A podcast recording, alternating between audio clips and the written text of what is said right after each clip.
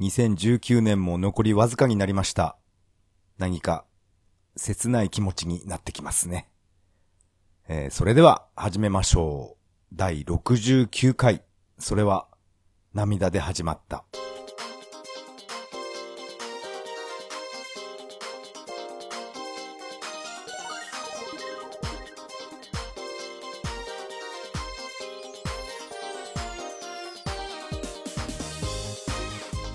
はい。改めましてこんばんは。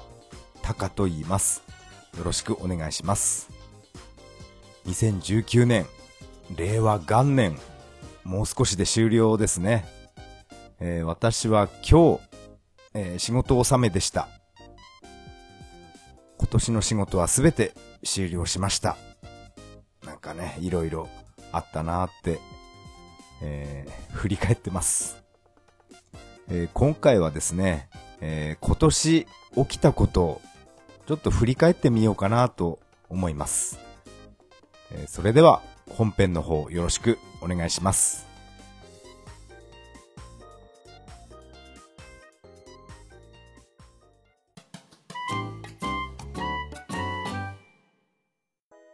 はい。ここからが、ここからが本編になります。えー今回はですね、仕事納めで、かなり体疲れてますけど、なんとかね、ポッドキャスト、えー収録したいと思います。もう今年もあと残りわずかになりました。なんかね、寂しい気持ちっていうか、なんていうか、いろいろね、今年もいろいろあったなーって、えーこのね、手帳を見ながら振り返ってました。私はですね、この毎年、なん、なんだろうな。ビジネス手帳っていうんですか、え5年分書き込める手帳ですね。これ、うん、手帳っていうか、これダイアリーって書いてあるから日記になるのかな？私はずっと、えーこの日記をつけています。そしてそれをですね、まあ5年前の自分とかもちょっといろいろ振り返りながら、えーこの手帳を読んでたんですけど、えー今年1月から、ああ、こんなこと、そういえばやったなあそこへ行ったななんて、こういうことをちょっとさっき振り返ってました。今回はそれをダラダラえ喋る、喋る会にしようかなって思ってます。まずですね、今年1月、これはですね、去年からなんかね、首を痛めてしまって、えーあれ確か去年ですね、急に首が、首に激痛が走って、夜横になって眠ることができなかったんですよね。もう仕方がなく、えー椅子に座って、え椅子に座ってあの映画のレオンみたいに部屋を真っ暗にして寝たっていう、そういう思い出がありました。確かそれが去年だったんですね。そして今年1月ずっと通院していた病院が1月で終了になりまして、いや、よくここまで完治したなって自分でも驚いてます。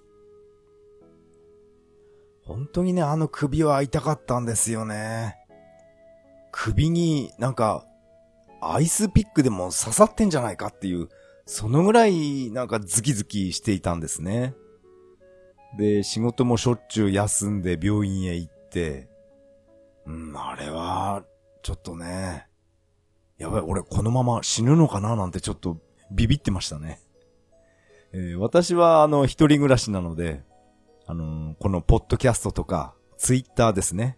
あれが一切ピタッと更新しなくなったら、あ、このおっさん死んだんだなって、えー思ってくださいね。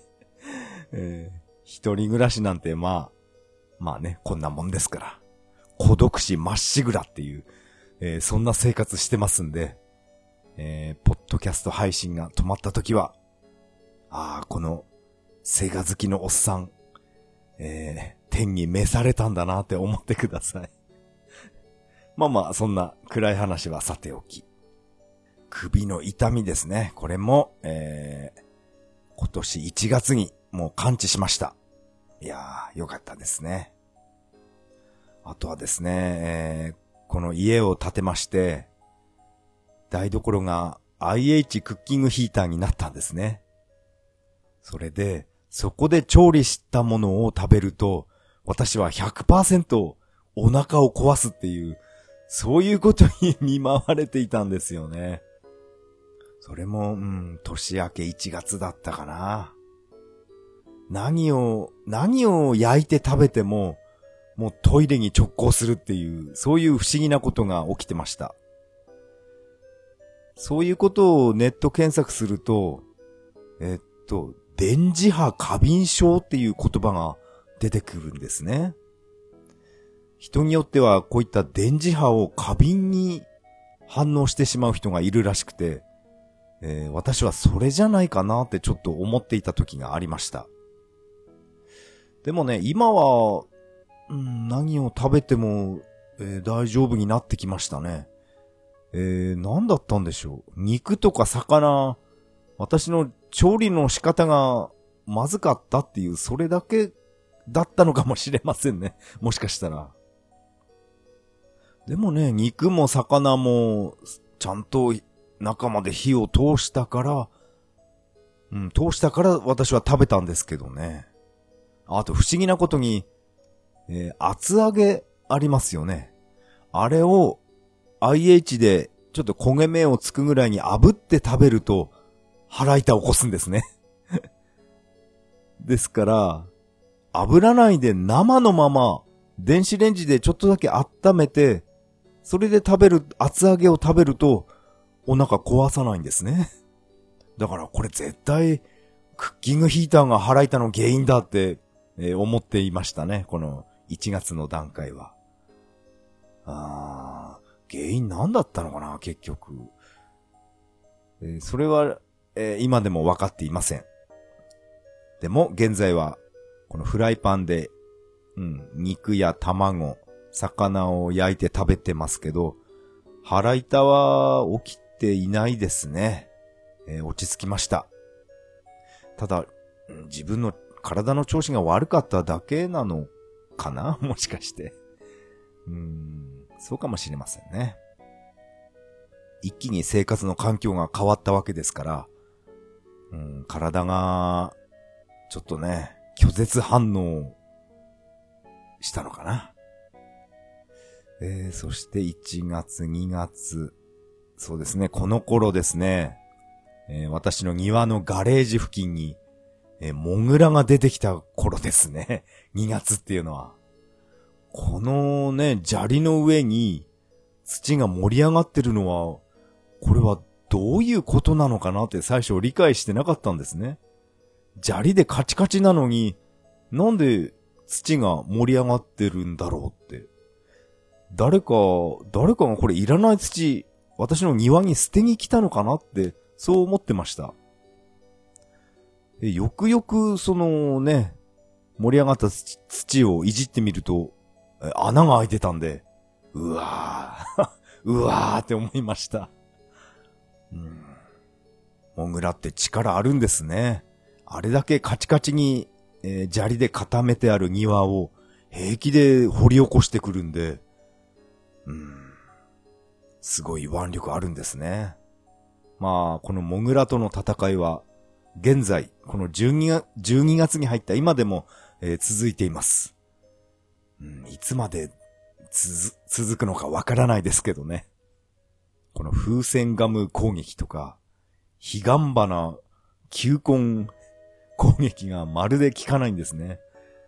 えー、ちょっとね、この地元の、えっ、ー、と、害獣駆除業者さん、これを検索してみると、えー、かなり高いですね。えっと、5万とか6万円って書いてありました。あ、6万円からって書いてあったので、えー、これ2桁いくんだと思います。10万とか。かなり、えー、費用かかりますね。えー、確かに農作物を荒らすイタチとかイノシシ、これは、ね、10万、20万払ってでも、払ってでも、この、駆除してほしいっていう気持ちは、まあ、わからなくもないんですけど、モグラで10万を出すっていうのは、うーん、なんか高いような気がするんですよね。でも庭をボコボコ、ボコボコにされるのが嫌なので、うーん業者さん、どうしようかな。それは今、えー検討中です。えー、あとはですね、今年いろいろ起きたことは、ツインリンクモテギで、ここへ行きまして、えー私が乗ってるスクーターで、このサーキット上を走るっていう、そういうのを初体験しましたね。これな、あれ何月だったかな？ちょっと、えー、何月かは、えーメモしてなかったんですけど、うん、今年ありました。これはですね、あの、アマゾンで買ったアクションカメラを、この私が乗ってる、えー PCX ですね。スクーターに取り付けて、うん、撮影しながら、えー走ってましたね。サーキットを走るっていうのは、こんな感じなんだと思って、ちょっとね、あの、運転しながら、えー涙がちょっと出てましたね。うるうるしてしまいました。そして、わざとコースアウトして、この砂利のところをちょっと走ったんですね。この砂利、記念に持ち帰りたいななん、なんて、そんなこと思いながら、えあの、砂利を 走ってましたね。うん、あれはね、多分、このイベント来年もやると思います。この千葉テレビ主催のバイク TV っていう番組でのイベントなんですね。みんなで、え自分のバイクでサーキット場を安全走行しましょうっていう、そういったイベントです。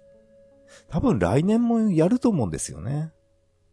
今年は私は、あのー小型バイクの方、PCX で参加したので、来年は大型車、ね、この白い悪魔。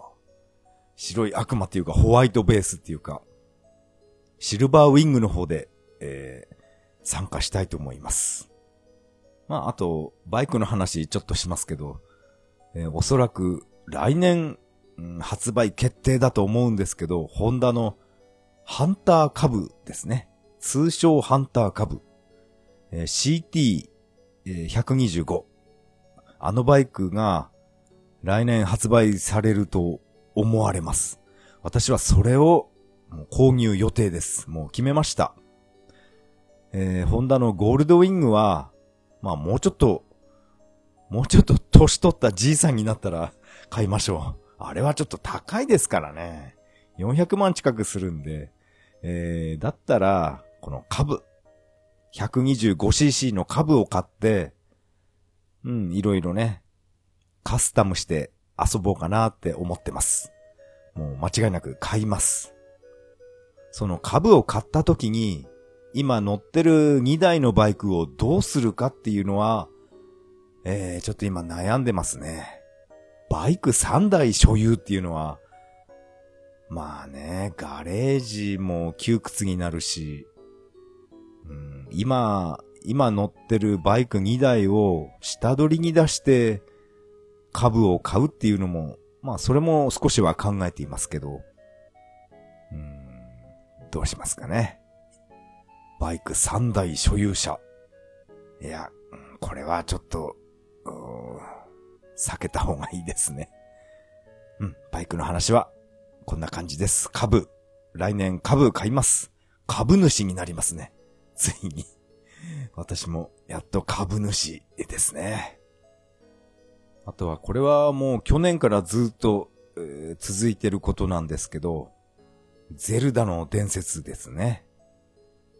えーこれは、まあ、去年までは私は Wii U のゼルダ、ブレスオブザワイルドをプレイしてましたけど、まあ今年は任天堂スイッチを買ったっていうことで、Wii U は本体ごと、えー売りに出したので、その代わりにスイッチ版のゼルダを買いました。最近はね、しばらくゲームやってないんですけど、えーまだまだ楽しめそうですね。Wii U 版では、えー全く倒し方がわからなかった、イーガダンですね。イーガダンのあのボス。ボスもこのスイッチ版で初めて倒しました。こういう攻撃すれば倒せるんだって初めて気づきましたね。私は、あの、倒し方がわからなくて、もうひたすら遠くから弓矢ですね、爆弾矢とか、そういった弓を打ち込んで、もう、倒そう、倒そうとしていたんですけど、えー、全然間違った方法でしたね。あれは気づきませんでした。あとはですね、今年はもうずっと、イワシ缶生活を続けています。これはですね、あのー、イワシ缶を食べると、えー、髪の毛が増えるっていうことで、えー、私は、私は一生懸命食べてますけど、まあ一向に増える 増える感じはしませんね。もうね、なんだかんだ言っても50近いですから、まあ正直髪の毛別になくてもいいよっていう感じなので、うん、イワシ感 いつまで続けられるかな。うん、まあ、まあね、イワシ感とかサバ感、体にはいいと思うので、これからも続けようと思います。ただ、あの、会社の健康診断でですね、血液検査があるんですけど、そこで、なんか私は、あの、悪玉菌じゃなくて、善玉菌の数が、なんかありすぎるっていう理由で、なんかちょっと引っかかる時がやったらあるんですね。えー、これは なんか不思議なんですよね。善玉菌だから、あればあるだけいいんじゃないかなって思うんですけど、なんかね、数値が、うん。善玉菌の数値が、えー、逸脱しているっていう、なんかそんなことを、そんな診察結果が出てましたね。逸脱してるからすぐ病院へ行けとか、そこまではおかしくないみたいなんですね。まあ、要観察みたいな感じで。うん、それ驚きましたね。魚ばっかり食べてると、こうなっちゃうのかななんか不思議な気がしますね。まあ何ヶ月もイワシ缶を食べてますけど、髪の毛は一向に増えなかったので、まあこれはもう思い切って、もうね、来年から丸坊主にする予定です。これはもうはっきり言ってしまいます。もう私は丸坊主にします。プリズンブレイクみたいに、あんな あんな感じにしようと思います。もう髪の毛は別にえー、いらないです 私は。あとはですね、私は、えー、スマートフォンの機種変更ですね。まあ別にこれどうでもいい話ですけど、私は LINE モバイルにしてみました。いやーこれ安いですね、やっぱり。今までなんだかんだで、一月、うん、1万円近く払っていたんですね。それが LINE モバイル、これに変更したら、まあ、現在、1ヶ月300円じゃないな、500円か。500円とか600円になってます。まあ私は、そんなにね、頻繁に友達に電話するとか、電話がかかってくるとか、そういうことは、そういう生活はしてないので、まあ正直、携帯電話なくても別にいいよっていう感じなんですけど、まあ家建てたりなんだかんだりで業者さんとのやりとりがあるので、まあ携帯電話持ってないと連絡取れないっていうことで、まあね、しぶしぶ、このスマートフォン持ってるんですけど、私はこのね、LINE モバイルにしたのは、これは、Android の方を、えー、LINE モバイル契約して、それを今月々5、600円払ってるっていう、そんな感じですね。あとは以前使っていた、解約した iPhone あります。iPhone の方で、こっちの方で Twitter とか、Podcast とかは、この解約した iPhone で、えー、使用しています。まあ Wi-Fi 専用機として、うん、iPhone は持ち歩いてますね。やっぱりね、Android よりずっと今まで使ってた iPhone の方が操作しやすいんですよね。うんポッドキャストもなんかね、こっちの方が聞きやすいんですね。Android、うん、Android っていうか、これなんて言うんだ、このスマホは。なんかね、音が悪い、悪く感じるんですね。iPhone の方が、うん、ポッドキャスト聞きやすいです。音がいい感じがします。あと、写真を撮っても画質はやっぱり iPhone の方がいいですね。うん、これかなり古い iPhone ですけど、インターネットやったり、まあ、YouTube 見たり、そういうのは、ほとんどね、Wi-Fi 環境のところで iPhone ばっかり、えー、いじってます。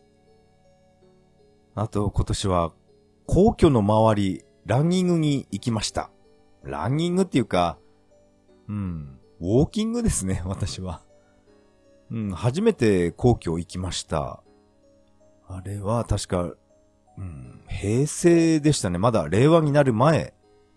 平成のうちに一回、ちょっとぐるーっと歩いてみたいなと思って、まあ一人で電車に乗って、えー、のこのこ行ってみました。ものすごい人でしたね。人と、あと、警察官が、もう 警備してましたね。怪しい奴が入ってこないようにっていうことで、おまわりさんがいっぱいいました。その時ですね、あの、道路で、マリオカートの、あれ、カートを5、6台、うん、走ってた集団見かけましたね。なんか、私たちは、ん？任天堂と無関係みたいな、そういう大きなステッカーみたいの貼ったカートが、えー、道路上走ってました。あれは、えー、ネットでちょっと見たことあるんですよね。あれって何やってんですかね？よくわかんないんですけど。確か運転してたの外国人だったと思います。うん、そんなカートが好きな人なのかな？まあよく目的がよくわからない人たちでしたね。うん、初めて生で見ました。あと、今年の夏ですね。これは7月かな。えー、私が号泣するほど感動したアニメ、声の形っていう、あのアニメに影響されてですね、今年7月から手話教室に、えー、通ってます。この7月の段階は無料手話体験っていうことで、まあ無料体験ですね。それが、それが7月にあったので、私は申し込んで、行ってきました。うん。手話、難しいですね。声を出さずに、口の動きだけで、えー、タバコ、卵、ナマコ、この三つを、えー、口の動きをよーく見て見分けるっていう、えー、無料体験ではそこから始まりましたね。いやー難しかったです。実際にね、耳が聞こえない人が講師となって、えー、私たちに教えてくれるんですけど、よーく口を見ても、え、タバコって言っているのか、卵と言っているのか、えー、どっちだろうって区別つかなかったんですよね。微妙な口の動きで、えー、判断するんですね。口の動きだけじゃ難しいから、この指を使うっていう手話ですね。うん、やっぱ手話がないと、伝わりにくいんだなって思いました。そして今現在はもう無料じゃなくてまあ有料ですけど、この手話講師の、えー、資格取得に向けて、まあ毎週通ってます。うん、ちゃんと取れるかな。この資格を、まあ私が今 会社勤めしてますけど、こういったね、手話とか、そういう資格を持っていても、全く関係ない、まあ私は工業系の仕事してるので、この手話の資格は全く意味がないって言えば、まあなんですけどね。全く関係がない資格になるんですけど、でも、なんかね、やっぱり、あの声の形っていうあのアニメですね。あれの影響が非常に大きいです。あのアニメに出てきたえー、西宮翔子ちゃんみたいな、ああいうね、かわいそうな、えー、ことが起きないように、なんとかね、えー、手話を続けていきたいと思います。なんかね、あの、私は、うん、会社のみんなから言われるんですけど、なんか、家建てた途端、なんか、手話とか習い出して、なんか変わってきたよなって、なんかそういうことをたまに言われますね。まあ私は会社の忘年会でも一切お酒飲まずに、えー、料理だけ食べて帰っちゃったので、なんか、なんかあったのってよく言われるんですけど、特に何も ないんですよね。別に家を建てたからっていうのは関係ないですね。やっぱり住む環境が変わったから、まあ若干なんか変わってきたのかな。物事の考え方と言いますか。うん。でも手話は特にね、家とは関係ないと思うんですけど。うん、関係あるとしたら、断捨離ですね。私は、うん、家、この家建ててから、やたら断捨離しまくってます。余計なものはもうバシバシ、えー、処分してます。それが、やっぱり、あの、セガサターンをはじめとするゲームソフトですね。あれだけ大好きだったゲームも、なんかね、躊躇なく、あの、中古屋さんに売りに行っちゃったり。でも、部屋が綺麗になって、なんか気分がすごいいいんですね。物を捨てるっていうのはこんなになんか、いいことだったんだって気づいた気がしました。それっていうのはやっぱり、うん、住む環境が変わったからだと思います。うん、そうですね。やたら断捨離したがってるんですよね。自分が なんか不思議な感じですね。あとはですね、今年は夏に、えー、私は初めて隅田川花火大会に行ってきました。えー、もちろん、一人ぼっちです 私本当にね、一人で、え行動するのが大好きなんで、うん、一人が寂しいなんて思った時は、まあこれは強がりでも何でもなく、ないですね。一人が寂しいっていうのは。やっと一人になれたっていう、この気持ちの方が大きいので、うん、そうですね。やっぱり、うん、あんまりこの話は しないですけど、もう子供の時から本当にもうがんじがらめに束縛されて育ったので、やっと実家出られたっていう、その気持ちが今でもあるんですね。やっと自分のやりたいことできるぞっていう、うん、そんな感じなので、一人が寂しいなんて言ってる人は、私にとってはなんか、まあ、変わった変わった人だなって感じるんですよね。まあ、相手からしてみれば、きっとね、なんでこいつはいつも一人で楽しそうなんだって思ってるんでしょうけど、いやいや、本当にね、一人が、一人行動が大好きなんですね。この隅田川花火大会、えー、一人でものすごい喜んでました。盛り上がってましたね。珍しくチューハイなんか買ってきて、えー、花火見ながら見てました。なかなかね、えー、綺麗に見えるところを見つけたんですよね。うん、できれば来年も行きたいな。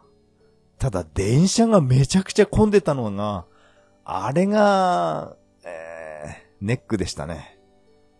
私はああいう電車、人混みが嫌いなので、たとえ椅子に座れたとしても、知らない人に両サイド挟まれるわけですから、すごい気分が悪いんですね。あんまり人と近づきたくないっていう気持ちもあるんで。うーん、あの電車、満員電車はね、ちょっと嫌ですね。でも、花火大会は来年も行ってみたいなっていう気持ちはあります。あとは、まあちょっとさっきも話しましたけど、ニンテンドースイッチ、えー、私買いまして、えー、それで、え、ダブルドラゴンをダウンロード購入して、えずっとやっていた時がありました。ダブルドラゴン本当に面白いですね。えレトロゲームばっかり私は、えダウンロード購入しました。ムーンクレスターとか、あと、アウトランですね。アウトラン、いいですね。スイッチ版のアウトラン。あ、そっか、ムーンクレスタとテラクレスタも買いましたね。スイッチも最近しばらくいじってないんですよね。あと、バーチャレーシングも、やっぱり、なんかアーケード版より、スイッチ版の方がめちゃくちゃ綺麗に見えるんですけど、フレーム数とかが、もしかしたら違うのかな？えー、バーチャーレーシングすごい面白いです。ただ私は、あの、任天堂オンライン、あれに 結局加入していなかったので、まあオンライン対戦はできないんですけど、うん、バーチャーレーシングは一人でやっても面白いですね。やっぱり私は、ほとんど家にいないで、えー、バイクであちこち遊びに行ってしまうので、やっぱオンラインサービスはなくても、いいかなっていう、そんな考えです。オンラインプレイ、オンライン対戦か。うん、あれは、まあ、私にとってはなくてもいいのかなって、えー、そんな感じですね。まあ以前も言いましたけど、こういうネットゲームっていうのは、もうセガサターンの あの、X バンドの時、あの時散々やりましたから、あの時ね、本当に速度が遅くてね、本当遅延だらけ、あの時代に散々やったので、もう結構お腹いっぱいなんですね。うん、ですから、オンラインプレイっていうのは私は、これから先、やらないかな。やらないと思います。あんまりね、本当に家にいないんですよね。この家建てる意味あったのかなってちょっと思ってます。借家でもよかったんじゃないかって、うん、少し思いますけどね。あとはですね、この私が大好きだったドラマ、結婚できない男の続編、まだ結婚できない男。これに毎週火曜日はもう釘付けでしたね。いやー、でも、たった10回で最終回でしたね。あのドラマすごい面白かったんですけど、なんか、なんかね、どっかの、どっかの記事、ヤフーかなんかの記事で読んだんですけど、どうしてこの結婚できない男は視聴率伸びなかったのかみたいな、そんなね、見出しの記事がありました。別に視聴率どうのこうのなんて言ってるのはもう古いと思うんですけどね。ツイッターなんか見ていると、もうこのドラマ最高でしたっていう声が多かったと思います。まあもちろん、うん、今回はなんかつまんなかったっていう、そういう書き込みも見ましたけど、いや、これは、まあ私はもう大満足でした。やっぱり、安倍ちゃんですね。安倍博士のドラマっていうのは、なんかね、外れが少ないように感じます。結婚できない男。うん、本当にね、これ、なんか、自分のこと言われてるようなんですよね。まあ私はもう結婚はないですから、やっぱり家の中は一人で静かな方が、なんか落ち着くんですよね。そしてですね、忘れちゃいけないのが、メガドライブミニ発売です。いやー、これはですね、もう仕事終わってからすぐ、えー、買いに行きました。もう何ヶ月も前から予約していたので、うん、買いに行きました。メガドラミニ、面白いですよね。この発売までの、このラインナップ発表の、あれが、ね、配信されるたびに、もうものすごい話題になっていました。まあ、ツイッター上の話ですけど、めちゃくちゃ話題になったと思い思います。悠々白書が入るんだとか、テトリスが入るん、入るんだって、うん、ものすごい大騒ぎになっていましたね。でも、セガ、セガとかメガドライブに今日全く興味がない人にとっては、ふーんっていう感じなんでしょうけど、いやー、これはね、セガファンには、もうね、涙が出るくらい、ものすごい、えー、ビッグニュースだったと思います。メガドライブミニ、そしてテトリスとかダライアスがえ収録されているっていうことは、これはもう大騒ぎですよ。このメガドラミニと同時にですね、なんていうかこのゲーム機の遅延というものに私はちょっとね、えー、考えるようになりました。考えるようになって、なったっていうか、遅延なんか起きるんだって、そういうことを初めて知りましたね。まあ本当にこれがね、遅延が起きているのか、それとも、まあ自分がね、下手になったのかっていう、どっちかはよくわかんないですけど、昔の、えー、ゲーム、まあメガドライブとか、えー、ファミコンとかマーク3ですね。ブラウン管を使ったゲームで遅延っていうのはこういうのはなかったんですよね。え、私は こういうね、機械のことはあんまり詳しくないんで、うん、はっきりとは言え、言えないんですけど、ブラウン管を使ってゲームをしていた時は、え、遅延、遅延騒動なんていうのはまず聞いたことがないんですね。でも、まあ、現在となっては、HDMI 出力、それになってからは、まあ、遅延が起きやすいのかな？理由は知らないですけど、なんだろうな、情報量が多いから追いつかないっていうことなんですかね。ちゃんとしたゲーム用のテレビを買わないと、えー、処理が、映像処理が追いつかないみたいな、そういう理由なのかな。メガドラミニを買って、えー、初めてこういうことを、えー、感じましたね。遅延というものを、えー、感じました。感じたっていうか、知りました。多分これね、えー、自分の場合は遅延じゃないですね。老化現象だと思います。うん、もういい歳ですから。まあね、昔のようにシューティングゲームうまくはないんだろうなって思ってます。まあ、そのうち、まあ中古でも何でもいいので、えー、メガドラミニのために HDMI 入力端子がついてるうん、ゲーミングモニターって言うんですか。ゲームに特化したモニターを、まあね、安かったら、えー、買ってみたいなと思います。本当にね、小さい画面でいいんですよね。9インチ、10インチぐらいの、そういう小さいモニターが、私は希望ですね。あんまり画面が大きいと、あのね、せっかく綺麗な部屋が散らかってしまうので、もう私は 断捨離ばっかしてますから、うん、部屋は汚したくないんですね。うん、9インチぐらいの、うん、モニター、売ってないかな安いの。えー、さあ、次は、えー、じゃんじゃん行きましょう。今年、今年楽しかったこと。えっ、ー、とですね、まあこれは賛否あると思うんですけど、立花隆の演説をちょっと聞きに行った時がありました。あれはですね、私はなんかね、あの人のこと、うん、気になるんですね。まあこれはね、ほとんど9割の人があんなやつ嫌いだって言うと思うんですけど、私はやっぱね、変わり者なんでしょうね。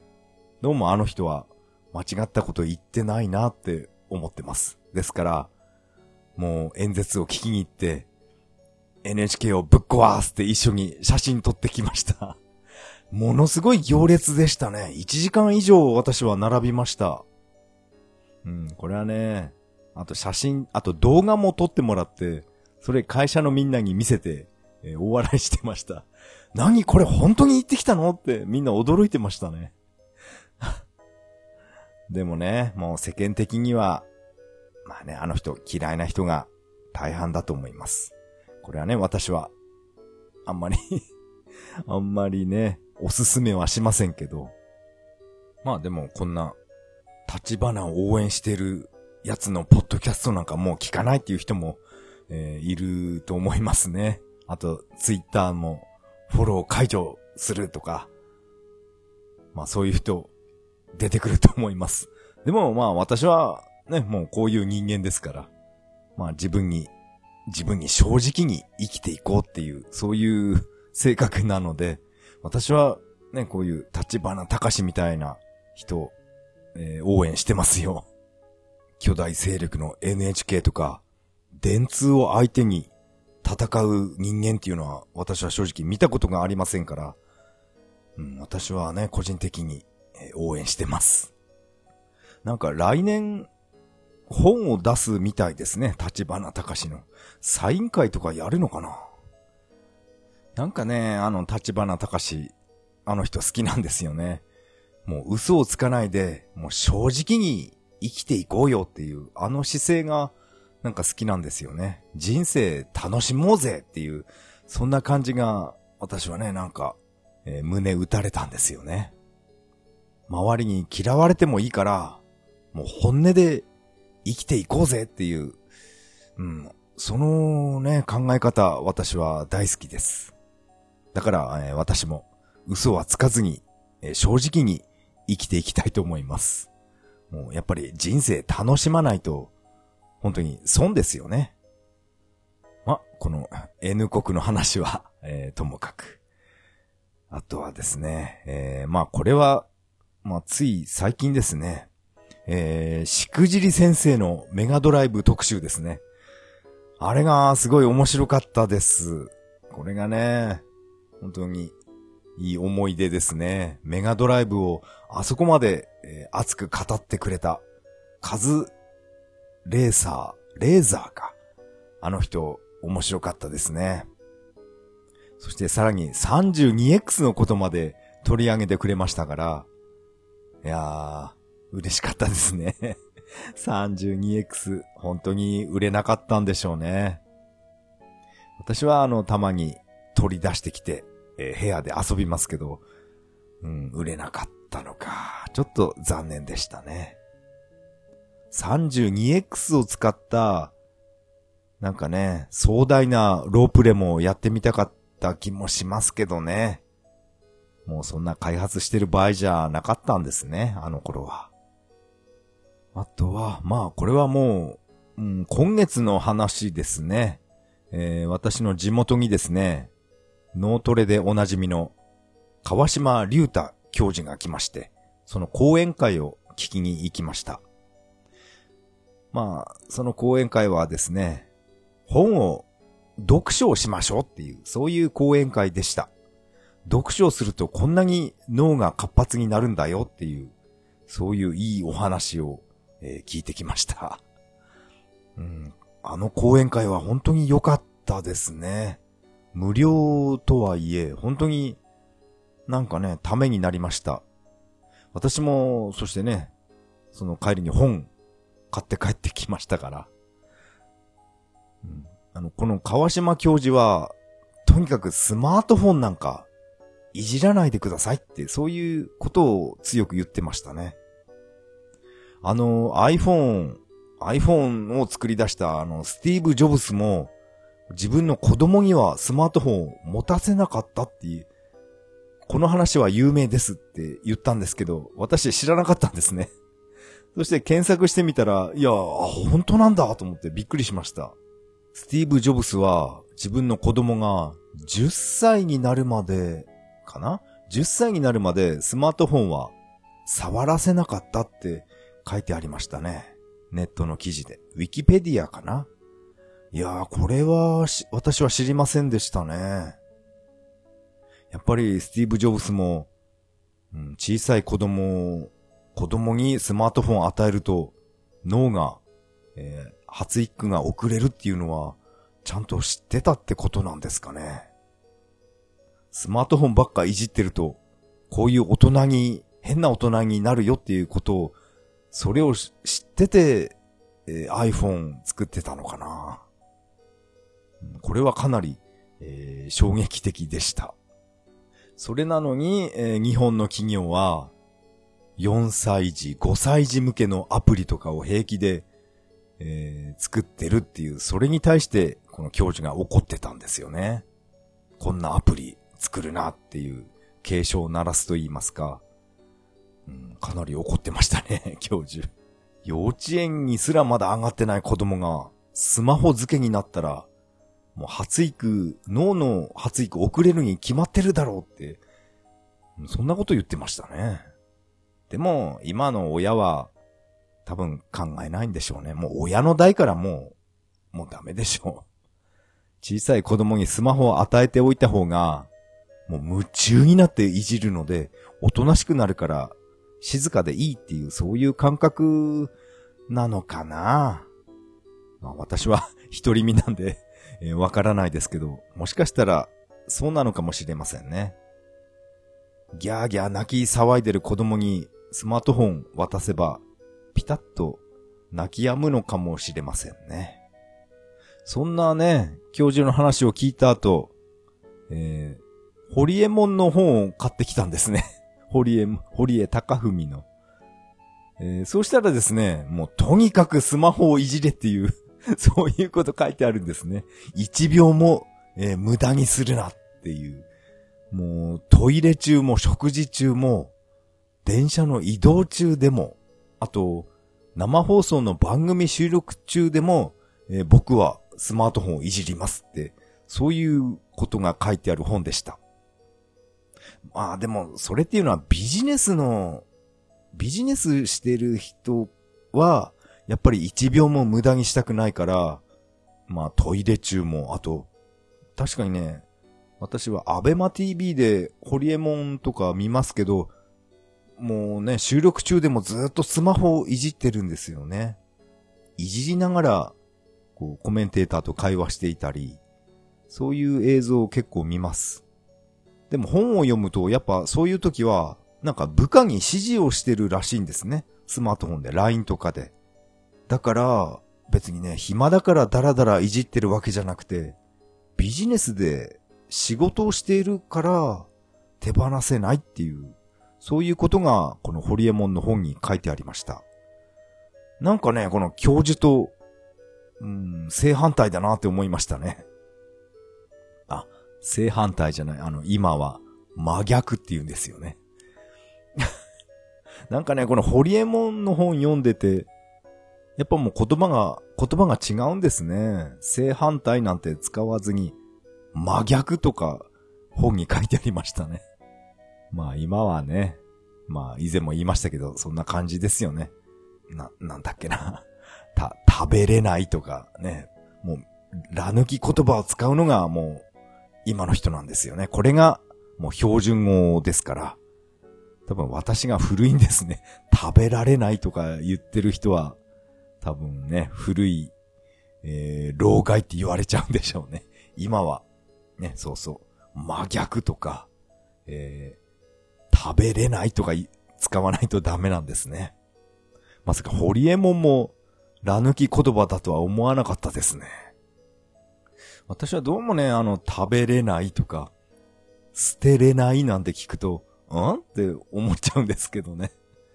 まあ、えー、私もまあ自分自身もこの言葉を変えていきたいと思います。変えない、変えない方がいいのかな？まあまあ、そんな感じで。まあ、このホリエモンの本を今読んでる最中です。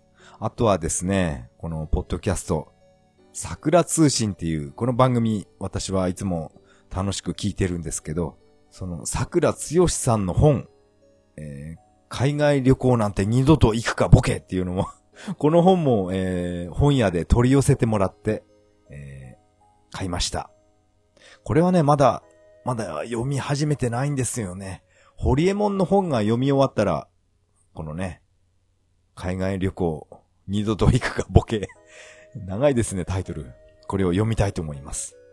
なんかね、面白そうですね、これ。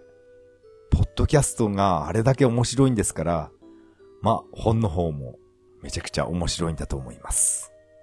やっぱりね、読書ってなんかいいですね。なんか私は久々にこの声を出して本を読んでみました。えー、やっぱり神々ですね。これはひどいですね。このポッドキャスト収録の時もかなり、えー、神々って言いますか。なんかね、ろれが回らなくなってるんですけど、ね、いざこの、ホリエモンの本を声を出して読んでみたら、いやー、つっかえちゃってどうしようもない自分に気づきました。まあ、これは、このね、川島教授が言ってたんですけど、まあ、声を出して、えー、朗読しましょうって言ってたんですね。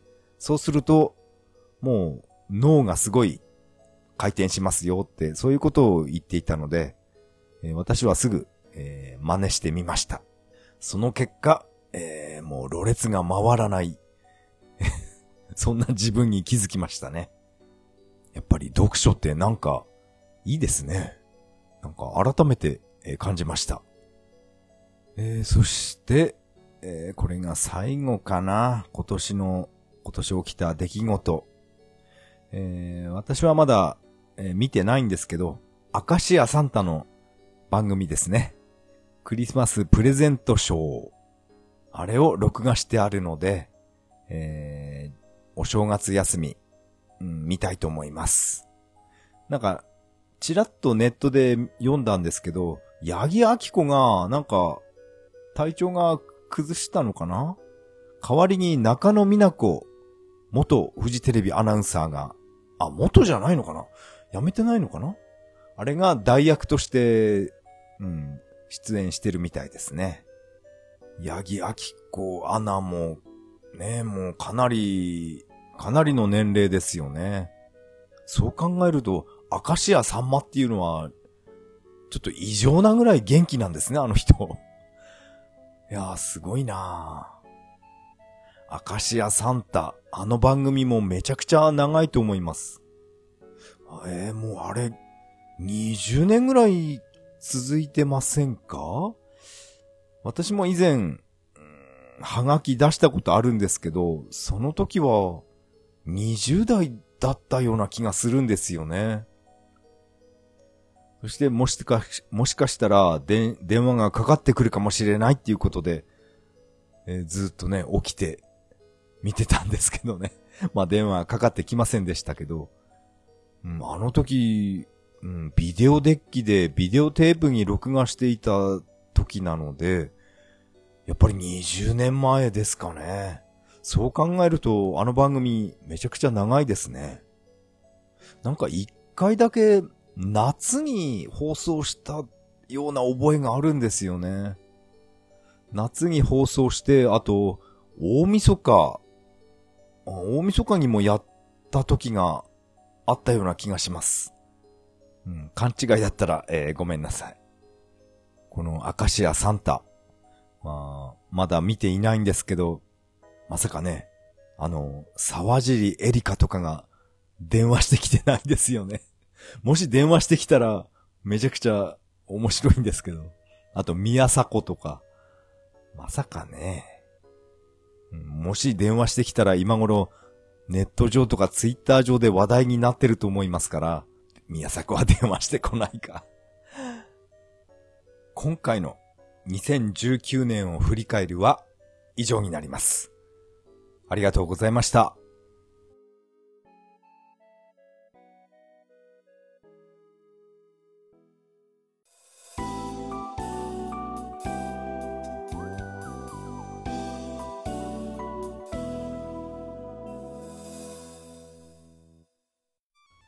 はい。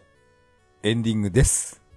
エンディング曲はメガドライブ版ソーサリアンからビューティフルデイになります。第69回目の配信、いかがだったでしょうか？今回は2019年の出来事をダラダラ話してみました。なんかどうでもいい話、長いこと喋ってしまいましたね。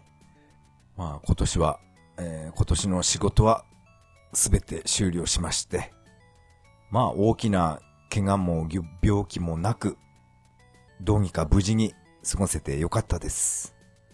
来年もずっとこの調子であちこち、えー、出歩き、出歩きたいなと思ってます。この滑舌をどうにかしたいですね、来年は。まあいいですか。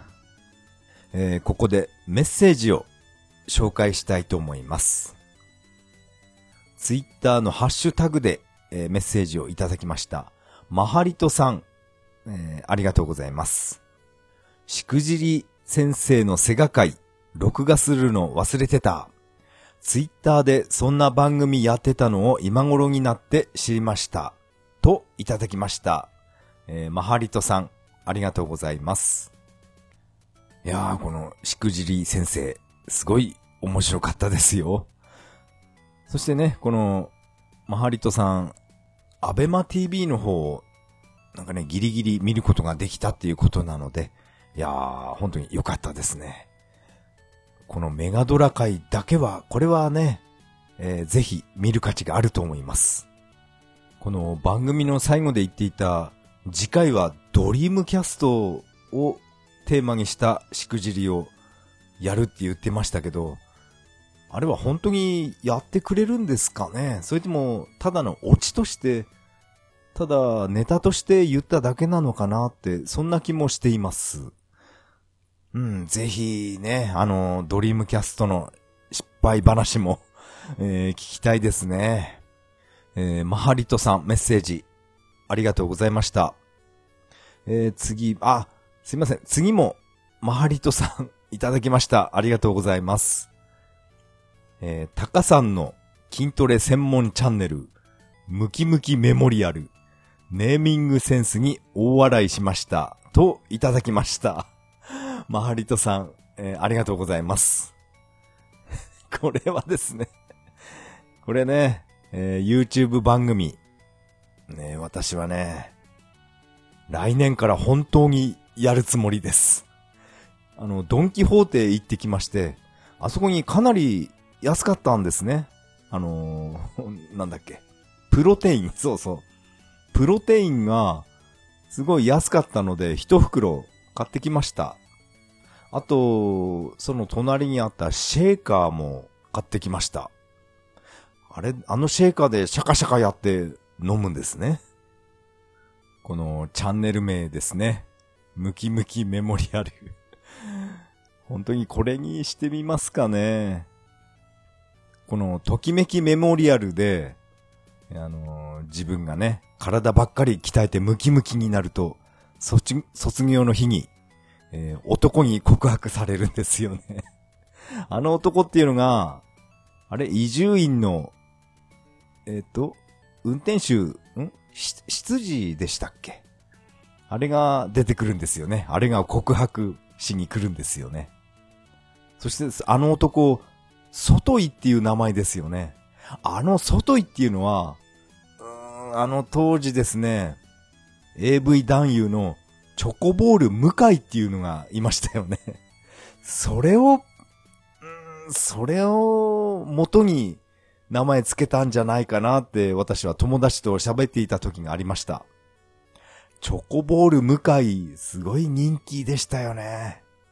その向井に引っ掛けて、外井、うん、この名前にしたんじゃないかなって、えー、私は思ってます。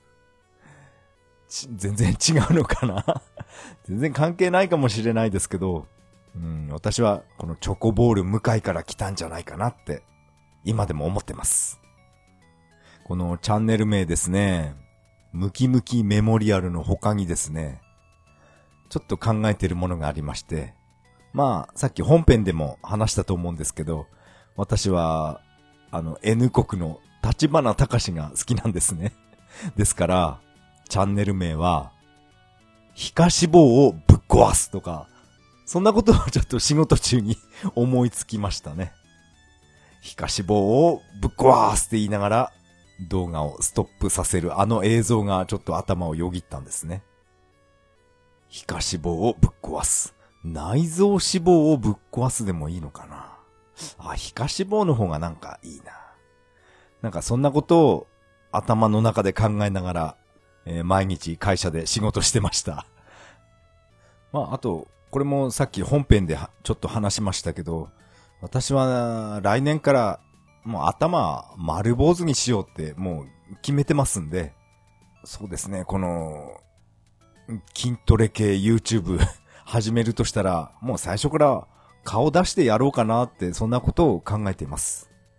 やっぱりね、さっきの立花隆の話じゃないですけど、もう、もう人生楽しもうぜっていう、そういう気持ちが今非常に高くなっていまして、YouTube で顔を出すぐらい別にどうってことないんじゃないかなって、そんな気持ちになっています。えー、マハリトさんメッセージ、いつもありがとうございました。メッセージは以上になります。このポッドキャストでは、皆さんからのメッセージをお待ちしています。シーサーブログの投稿フォーム、またはツイッターから、ハッシュタグ、それは涙でとつぶやいていただけると大変励みになります。え、最後は、えー、近況と言いますか、雑談をして終わりにしたいと思います。まあ、さっきから言ってますけど、私は、毎日のようにですね、この N 国関係の YouTube えー、面白がって見ています。本当にね、面白いんですよね。いろんなトラブルがありまして。ほとんどえー、テレビ番組は見なくなってしまいました。そこでですね、えー、立花隆の YouTube を見ると、あの、あなたにおすすめみたいな、次の動画がどんどん表示されるんですね。えっ、と、メンタリスト大悟とか、あと、鴨頭よ、よし人っていう人かな？なんか炎の講談家っていう、なんか名前がついてる人ですね。あとは、あなたへのおすすめ。なんかね、この、脱サラして自分で起業をしましょうっていう、そういう人の動画がやたらおすすめとして出てくるんですね。それも私はなんかね、見るようになってしまいました。こんな、あの、サラリーマンなんて、なんか、さ、こんなのは、所詮奴隷なんだから、会社をさっさと辞めて、もう起業しましょうっていう、そういう人の YouTube を、えー、ここ最近ずっと数多く見ていました。私もね、あのー、サラリーマンしか経験がないんで、こういったね、自分が好きなことをやって、そして報酬を得て、えー、食べていけるなら、もちろんそっちの方がいいなって思ってます。ですから、この夢中になって私は、こういったね、社長さんたちの YouTube、えー、見るようになりました。パソコン1台あれば、もううまくやれば、しっかりと稼げるんだよっていう、そういうね、YouTube いっぱいあるんですね。アフ、アフィリエイトっていうんですか。それを始めましょうとか、あと、あ、あとはもちろん YouTube ですね。YouTube 始めましょうって言ってる人もいるし、あとノートっていう、あの、アプリ、アプリじゃないな。なんて言うんだ、あれは。ノートっていうシステムを使って、えー、お金を稼ぎましょうとか。とにかく、とにかくもう、脱サラしようぜっていう そういう動画ばっかり見ています。なんか洗脳されてきたような気がしますね。でもね、私はあんまり、あんまりっていうかとても頭が良くないので、えー、株に投資するとか、FX とか、そういうのはもう全然わかんないんですね。そういう難しいことは。仮想、仮想通貨とか、そういう YouTube もいっぱい見ましたけど、なんかね、自分にとっては難しすぎるんで、やっぱりそう考えると、YouTube ですか？今は。YouTube、あ、そうそう、あの、ヒロシですっていうあの芸人。あの YouTube チャンネル、いやー、あれは見てしまいますね。ただヒロシが、一生懸命、あの外で火起こししてるだけの動画とかあるんですけど、いやー、見入ってしまいますね。あと、あの、ヒロシは最近山を買って、山を購入したので、そこを一生懸命、えー、草刈りをしたり、そんなことをやってるだけの動画なんですけど、ものすごい登録者数が多いんですよね。そしてその広告収入で食べていってるんですよね。自分が好きなことをやって、それで、えー、食べていけるっていうのは、私はすごい理想だと思います。それで自分のことを考えてみて、自分が一番大好きなゲームとか、バイクに関することを、それをただ YouTube で配信しているだけで、それで収入があったら、それはめちゃくちゃ嬉しいですね。でもそれを可能にするのが YouTube ですって、えーえー、強く言っている人がいるんですね。まあ一人二人じゃなく、かなりの人がいますね。今すぐ YouTube 始めた方がいいですよっていう、そういった動画をいっぱい見ました。ですから、私もですね、WeFit で筋トレをしているだけで、えー、それで 収入が入ってきて、それで食べていけるっていう生活ができてる、できるなら、いや、これは夢のようですね。体は鍛えられるし、ちゃんと収入はあるしっていう、そんな生活してみたいですね。本当に夢のまた夢のような気がしますけど、でもね、いいなーって思ってるだけじゃなくて、うん、実際に行動に移したいと思います。まあでもね、こんな頭丸坊主のおっさんがえー、筋トレしてるだけの そんな動画は誰も見ないと思い、思いますけど、でも、いいんです、それで。私は、ね、自分がやりたいことを、うん、やろうって決めてるので、本当に何度も言いますけど、もう人生楽しもうと思います。もうね、50近くなってきましたから、本当にそうなんですよね。あの、いつまでも会社員続けていられないと思うんですよね。ですから、なんかね、もっといっぱい本を読んで勉強して、株とかなんかそういったね、えー、知識も必要だなって YouTube を見て思いました。あとですね、やたらこの私に、このあなため、あなたへのおすすめ動画っていうところに、断捨離とか、そういうのがいっぱい、そういったキーワードの動画がいっぱい出てくるんですね。あとそれを、それを見てみると、やっぱり、もういらないものはもうバシバシ処分するべきっていう、そういう、動画をいっぱい見ました。いらない服とか靴、あと私の場合は、まあゲームソフトですね。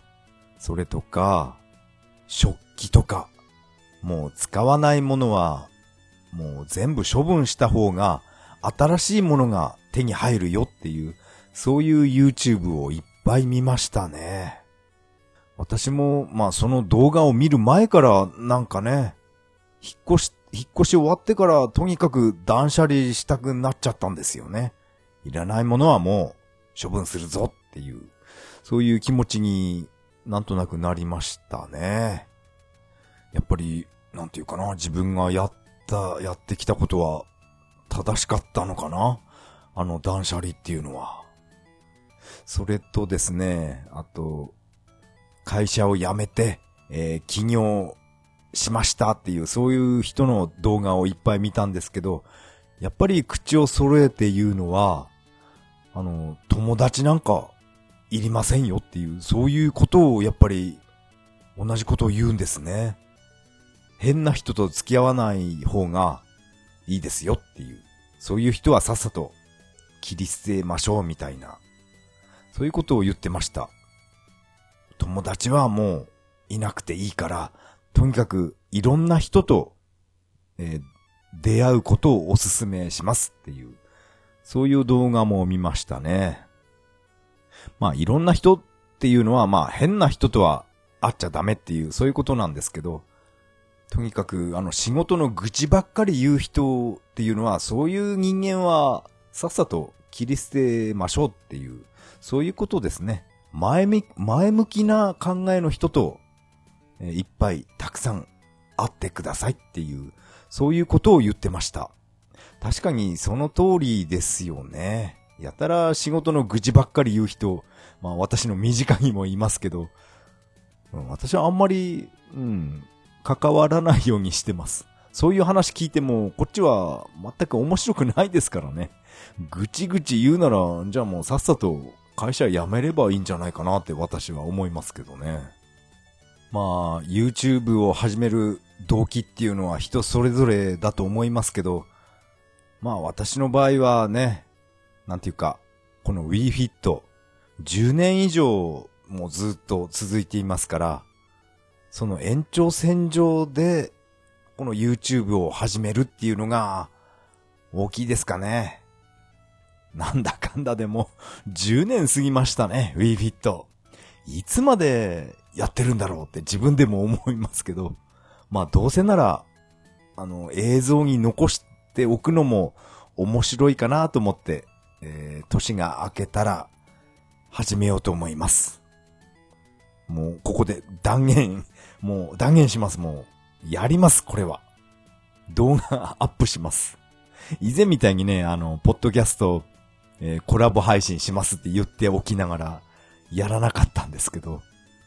まあね、こういう、これは、YouTube は本当にやろうと思います。もうプロテインも買ってしまいましたから。